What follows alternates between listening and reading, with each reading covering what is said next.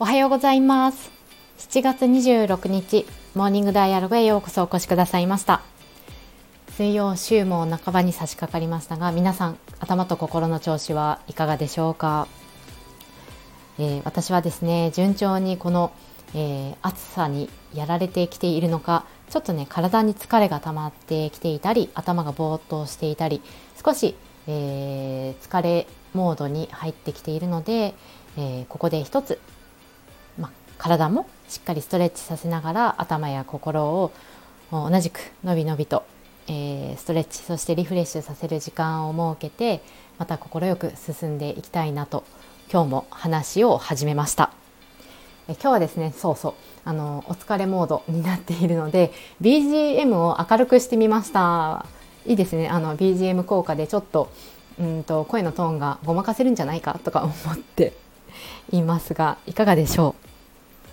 さて今日はですね、えー、テーマとしては自分の資質に気づくというお話で進んでいきます自分の資質っていうのは自分に備わっているもの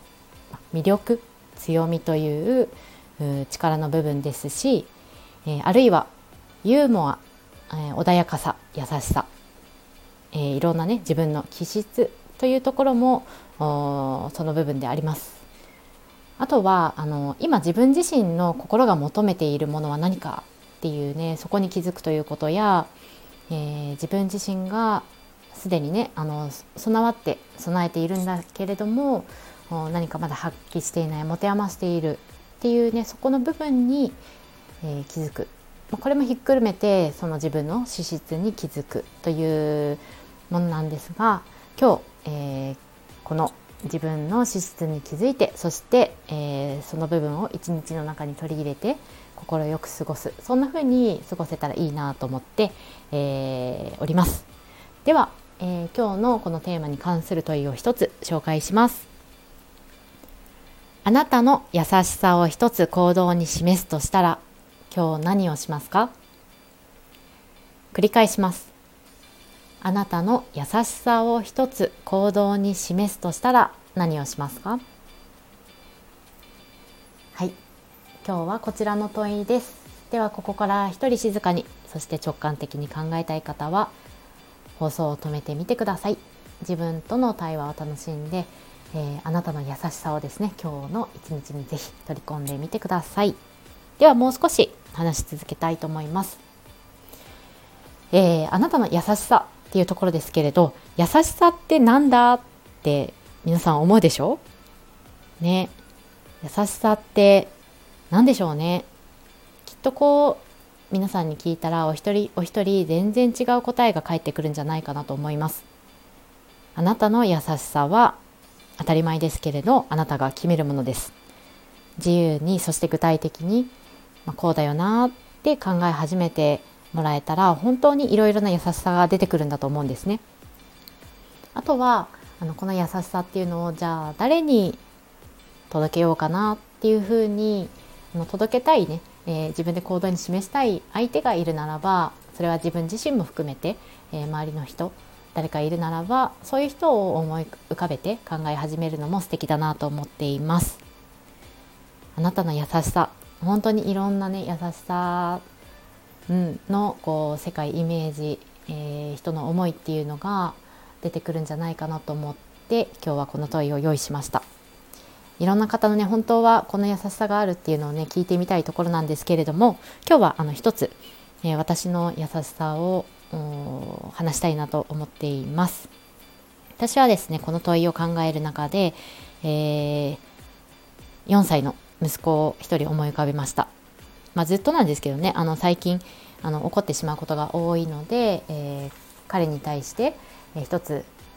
母の優しさの 何かをねしっかりと行動で示せたらなっていうのは今日思うところなんですね。で今夜はねあのワンオペで、えー、息子と娘と私3人だけで過ごすっていうところであのここでね怒ってしまうと悲しい夜になってしまうのでそうそうなんだかねこう優しさっていうものをね持ち込んでえー、素敵に過ごせればなっていうところも背景としてはあります。それで私の優しさっていうのは一つ何かっていうと本当に私の考えなんですけれどあの全身全霊で話を聞くっていうのが優しさの一つなんじゃないかなって思っています。で全身全霊で聞くって言われてもね結構これ抽象度が高い話だなと思っているので、まあ、具体的にこういうことって思っているのは、えっと、相手がね話したことに対して、えー、すぐにそれは違うんじゃないかとかこういうことかなっていうふうに自分の勝手な解釈でこう話を聞いたり相手の話をね聞かないってことをしないっていうのが、あのー、まあ、全身全霊で聞くっていうことだなって私は思っていて。あのよくねあのもう4歳にもなると息子はいろいろ喋ってくれてで保育園でねおやつを食べた後に直後にですよ「ママおやつ食べたい」とか言うんですよ。で「えさっき食べたでしょ？食べ過ぎじゃない?」っていうふうにまっすぐこうやって聞かない私聞かないんですけど、えっと、よくよくね話を聞いてみると保育園のおやつはそうめんだったと。これは僕の中ではおやつじゃない甘いものが食べたいんだみたいにまあ、いろんなね思いを持って、えー、接してくれているんですよね当たり前ですけれどね。でそういうものをあのしっかりと受け止める話を聞くっていうことはあ母親としてなのかな。でも人一人としての優しさで優しさを発揮するところだと思っていて今日私は、えー、私の優しさを一つ行動に示すとしたらしっかりと夜の時間に、えー全身全霊で息子の話を聞く。うんずっとは無理ですけどね。